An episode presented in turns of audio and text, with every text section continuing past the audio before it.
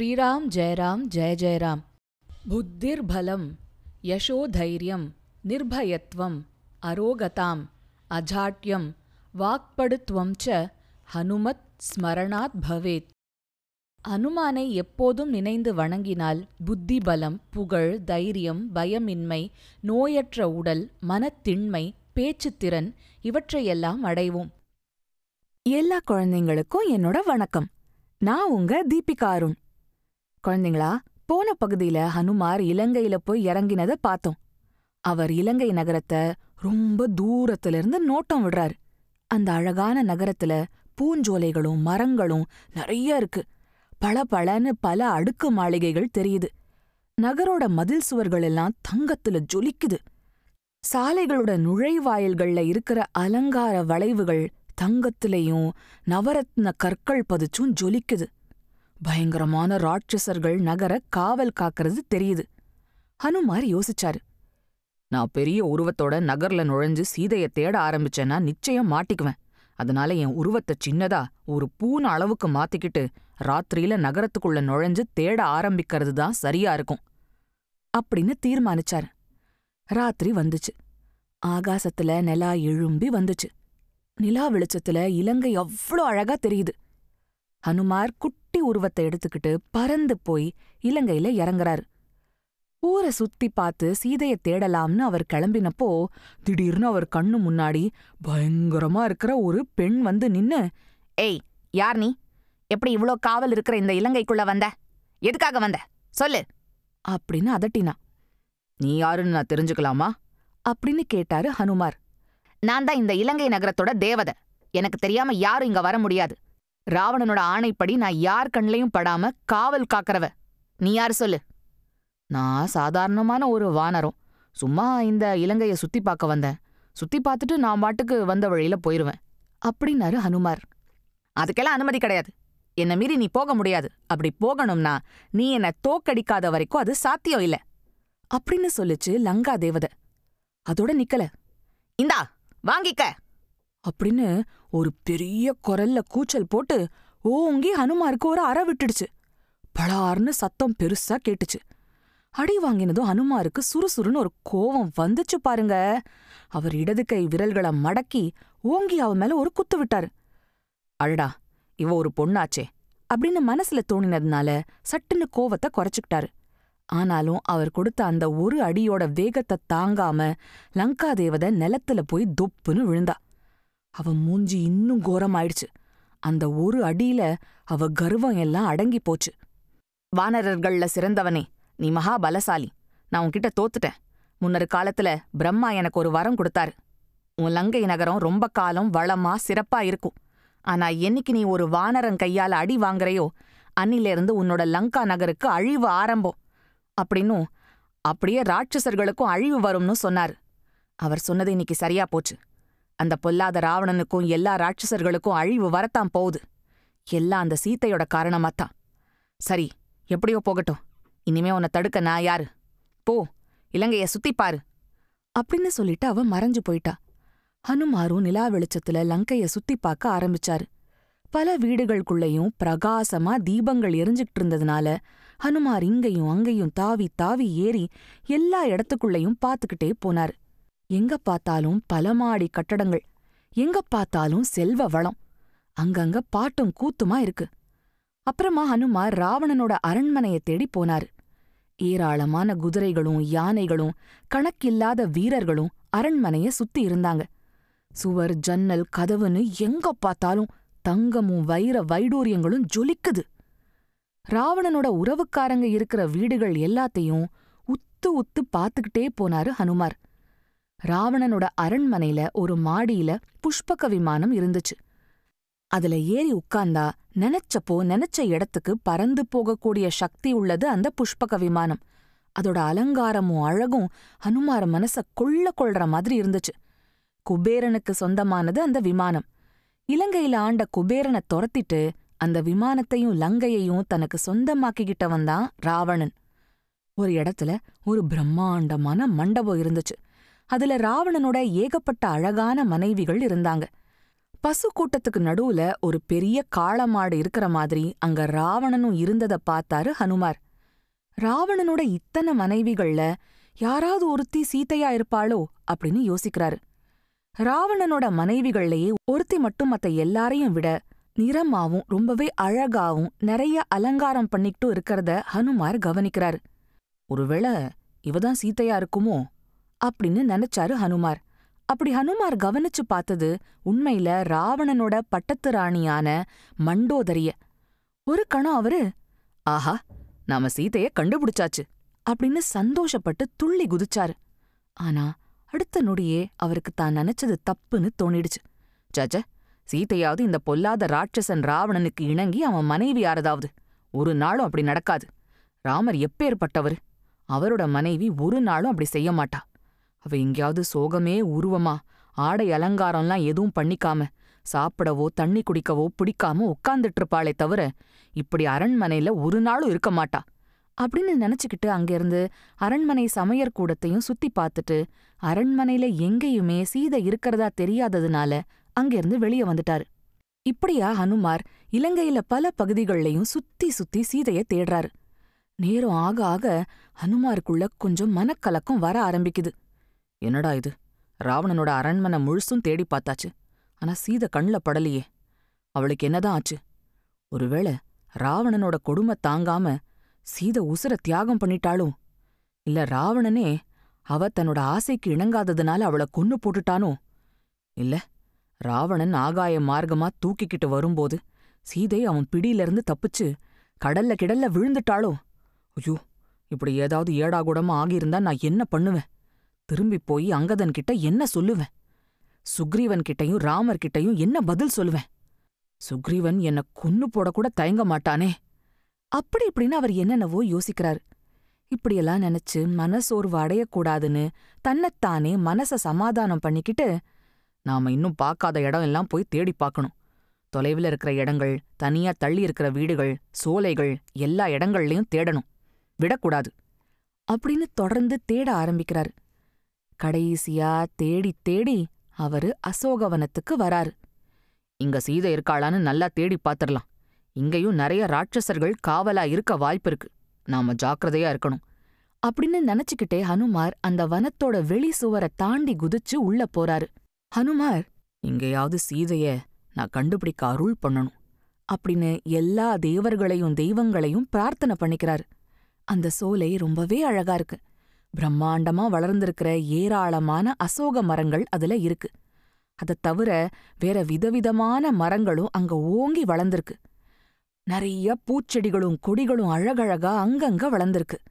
அழகான நீர்நிலைகள் வேற இருந்துச்சு. அதுல எல்லாத்துலயும் தாமரைகள் பூத்திருந்துச்சு. தோட்டத்துல அழகான நடைபாதைகள் இருந்துச்சு.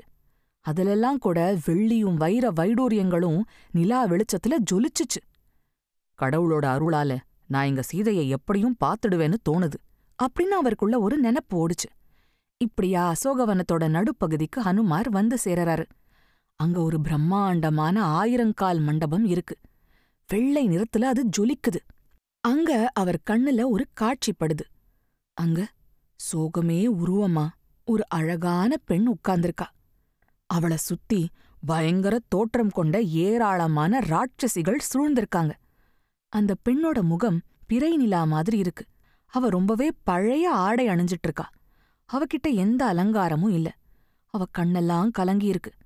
அடிக்கடி பெருமூச்சு விட்டுக்கிட்டு அவ உடம்பு மெலிஞ்சு சோர்வா இருக்கு. நெருப்ப புகை சூழ்ந்து அதோட வெளிச்சத்தை மறைக்கிற மாதிரி அந்த பொண்ண சோகம் சூழ்ந்து அவளோட அழக மறைக்கிற மாதிரி தோணுது. ஆ, இவதான் சீதை அப்படின்னு ஹனுமாருக்கு உடனே தோணிப்போச்சு. குழந்தைங்களா, கடைசியா ஹனுமார் சீதைய கண்டுபிடிச்சாச்சு. எத்தனையோ கஷ்டப்பட்டு பல திசைகள்லையும் வானரர்கள் போய் தேடினாலும் ஹனுமார் தான் சீதை இருக்கிற இடத்த கண்டுபிடிச்சிருக்காரு. இந்த நல்ல மங்களகரமான நிகழ்ச்சிய நாம இன்னைக்கு சிட்டுக்குருவி பாட்காஸ்ட்ல வால்மீகி ராமாயணத்துல கேட்கிற இதே சமயம் நாளைக்கு, அதாவது ரெண்டாயிரத்தி இருபத்தி நாலு ஜனவரி இருபத்தி ரெண்டாம் தேதி அன்னைக்கு பகவான் ஸ்ரீ ராமரோட சம்பந்தப்பட்ட ரொம்பவே ஒரு முக்கியமான மங்களகரமான நிகழ்ச்சி நம்ம நாட்டுல நடக்க போகுது. உங்கள எத்தனை பேருக்கு அதை பத்தி தெரியும்? ஓ, சபாஷ், இவ்ளோ பேர் கை தூக்குறீங்களே. சரி, அது என்ன முக்கியமான நிகழ்ச்சி? மறுபடியும் சபாஷ், சரியா சொல்றீங்களே. அயோத்தியில ராமர் பிறந்த இடத்துல ஒரு பிரம்மாண்டமான ராமர் கோவில் புதுசா கட்டப்பட்டு அதோட துவக்க விழா விமர்சையா நடக்கப் போகுது. அந்த கோவில்ல ராம் லல்லா அப்படின்னு சொல்லப்படுற பால ராமரோட விக்கிரகத்துக்கு நாளைக்கு பிராண பிரதிஷ்டை நடக்கப் போகுது. பிராண பிரதிஷ்டைனா சாஸ்திர பிரகாரம் மந்திரங்கள் ஓதி ஹோமங்கள் செஞ்சு ராமரோட அந்த விக்கிரகத்துக்கு உயிரூற்ற மாதிரியான சடங்கு. சரியா குழந்தைங்களா, ராமர் பிறந்த ராமர் ஆண்ட அதே அயோத்தி மாநகர்ல எத்தனையோ ஆயிரம் வருஷங்கள் போனப்புறம் என்ன இப்பதான் ராமருக்கு கோவில் கட்டுறாங்களா அப்படின்னு உங்களுக்கு சந்தேகம் வரலாம். அப்படி இல்ல குழந்தைங்களா, பல நூறு வருஷங்களுக்கு முன்னாடியே ராமர் பிறந்த இடத்துல அவருக்கு ஒரு பெரிய கோவில் இருந்துச்சு. காலங்காலமா கணக்கில்லாம ராம பக்தர்கள் அந்த கோவிலுக்கு வந்து கும்பிட்டுக்கிட்டு இருந்தாங்க. காசி, ராமேஸ்வரம், பூரி, மதுரா இந்த மாதிரி இந்தியால ரொம்பவே புனிதமான ஸ்தலமாவும் ஜனங்கள் வந்து தரிசிக்கிற ஒரு முக்கியமான நகரமாவும் தான் காலங்காலமா அயோத்தியும் இருந்துச்சு. ஆனா கால ஓட்டத்துல பல கொடுமையான நிகழ்ச்சிகள் நடந்துச்சு. இந்த கோவிலுக்கு பின்னாடி ஒரு நீளமான சரித்திரமே இருக்கு. நீங்களும் அதை பத்தி கொஞ்சமாவது தெரிஞ்சு வச்சுக்கணும். அதனால சுருக்கமா உங்களுக்கு இப்போ இந்த அயோத்தி ராமர் கோவில் கதைய சொல்றேன். என்ன, நம்ம தேசத்தோட துரதிருஷ்டம், சுமார் ஐநூறு வருஷங்களுக்கு முன்னாடி முகலாய மன்னர்கள் வெளிநாட்டுல இருந்து நம்ம நாட்டுக்கு படையெடுத்து வந்து நம்ம நாட்டு மன்னர்களை போரிட்டு ஜெயிச்சு பாரதத்தோட பல இடங்களை புடிச்சு கொடுங்கோலாட்சி பண்ணாங்க. அவங்க இந்தியால இருந்த எத்தனையோ கோவில்கள்ல இருந்த செல்வத்தை கொள்ளையடிச்சாங்க. அதோட நிக்காம கோவில்களையெல்லாம் இடிச்சு உடைச்சு தூள் தூள் ஆக்கினாங்க. ஜனங்களை கத்தி முனையில வச்சு பயமுறுத்தி அவங்க மதத்துக்கு மதமாற்றம் பண்ணினாங்க. ஒத்துக்காதவங்க பலரையும் கொல்லவும் அவங்க தயங்கல. அப்படி அவங்க செதிச்சு போட்ட ஒரு கோவில் தான் அயோத்தி ராமர் கோவிலும். அதோட நிக்கல அவங்க. அயோத்தி ராமர் கோவில் இருந்த அதே இடத்துல இடிச்சு போட்டப்புறமும் மிஞ்சி இருந்த பெரிய பெரிய கோவில் தூண்களையெல்லாம் மறைக்கிற மாதிரி சுவரெல்லாம் எழுப்பி அதே இடத்துல ஒரு மசூதிய கட்டினாங்க. அந்த மசூதிக்கு பேரு பாபர் மசூதி. இது நடந்து சுமார் ஒரு ஐநூறு வருஷம் இருக்கும். அயோத்தி மக்கள் இதையெல்லாம் பார்த்து கொந்தளிச்சாங்க. அப்பப்போ படை திரட்டி கொடுங்கோல் ஆட்சி பண்ற முகலாய மன்னர்களோட படைத்தலைவர்களோடையும் போர் வீரர்களோடையும் போரிடுவாங்க. பெரும்பாலும் தோத்து போவாங்க. இப்படி அயோத்தி ராமர் கோவில மீட்டெடுக்க உயிரை கொடுத்தவங்க எத்தனையோ பேர். காலப்போக்குல அயோத்தியோட அடையாளமே மாறிப்போச்சு. அயோத்திங்கிற பேரே மாறி அதுக்கு ஃபைசாபாத்னு பேர் வச்சுட்டாங்க. ஒரு காலத்துல எவ்வளவோ பெருமையும் சிறப்பும் கொண்டிருந்த அந்த நகரம் அழுக்கும் தூசியும் குப்பையும் நிறைஞ்ச ஒரு நகரமா மாறிடுச்சு. காலம் ஓடிச்சு. முகலாய ஆட்சிய முறியடிச்சு பிரிட்டிஷ்காரங்களோட ஆட்சி இந்தியா முழுக்க வந்துச்சு. அப்பவும் அயோத்தியில ராமர் கோவில் பிரச்சனை இருந்துகிட்டே தான் இருந்துச்சு. அங்க ராமர் கோவில் இருந்த இடம் எங்களுக்கு சொந்தமானதுன்னு ஹிந்துக்களும் எங்களுதுன்னு மசூதி கட்டினவங்களுக்கும் நடுவுல நிலத்தகராறு இருந்துகிட்டே இருந்துச்சு. அந்த மசூதிக்குள்ளேயே ஒரு தடுப்பு போட்டு ஒரு பக்கம் தொழுகை நடத்தினாங்க, இன்னொரு பக்கம் ஹிந்துக்கள் ராமரை வழிபட்டாங்க. இப்படி சில காலம் போச்சு. அது சட்ட ரீதியிலான ஒரு பிரச்சனையாவும் மத ரீதியிலான ஒரு பிரச்சனையாவும் மாறிடுச்சு. அதனால அந்த மசூதிய சட்ட சிக்கலில் சிக்கிய கட்டடம் அப்படின்னு அறிவிச்சுட்டாங்க. பாபர் மசூதியில அந்த மதத்துக்காரங்க வழிபாடு பண்றதும் ஆயிரத்தி தொள்ளாயிரத்தி ஐம்பதுல நின்னு போச்சு. இந்தியாவுக்கு சுதந்திரம் கிடைச்ச அப்புறமும் கூட ராமர் கோவில் பிரச்சினைக்கு தீர்வு வரல. கோர்ட்டு கேஸுன்னு இழுத்துக்கிட்டே போச்சு. உத்தரப்பிரதேச மாநில அரசாங்கத்தோட அனுமதியோட அந்த பழைய மசூதிக்கு உள்ளேயே ராமர் விக்கிரகத்தை வச்சு இந்துக்கள் வழிபாடு பண்ண ஆரம்பிச்சாங்க. அதுலயும் கோர்ட்டு கேஸுன்னு பிரச்சனை பெருசாயிடுச்சு. அந்த மசூதி பாழடைஞ்ச ஒரு கட்டடமா காலப்போக்குல மாறிடுச்சு. இதுல பல அரசியல் கட்சிகளும் ராமர் பிறந்த பூமிய மீட்டெடுத்து ஹிந்துக்களுக்கு கொடுக்க எதிர்ப்பு தெரிவிச்சாங்க. ராமர் ஒன்னும் கடவுள் கிடையாது, ராமர் கதை ஒரு கட்டுக்கதை தான், ராமர்னு யாரும் இருந்ததா சரித்திரம் இல்ல, அதெல்லாம் வெறும் கற்பனைதான்னு சொல்லி ஹிந்துக்களோட நம்பிக்கைகளை மட்டம் தட்டினாங்க. வீணா மதக்கலவரம் வந்துடுமோன்னு பயந்துகிட்டு அரசாங்கங்கள் கூட இந்த பிரச்சனைய வெறும் சட்ட ரீதியிலான நில உரிமை பிரச்சனை, அத கோர்ட்டே தீர்மானிக்கட்டும்னு பெரும்பாலும் ஒதுங்கி நின்னாங்க. ஆனா ராமர் கோவிலை எப்படியும் மீட்டெடுக்கணும்னு ஒரு பெரிய இயக்கம் ஆயிரத்தி தொள்ளாயிரத்தி எண்பதுல இருந்து ஆரம்பிச்சுது.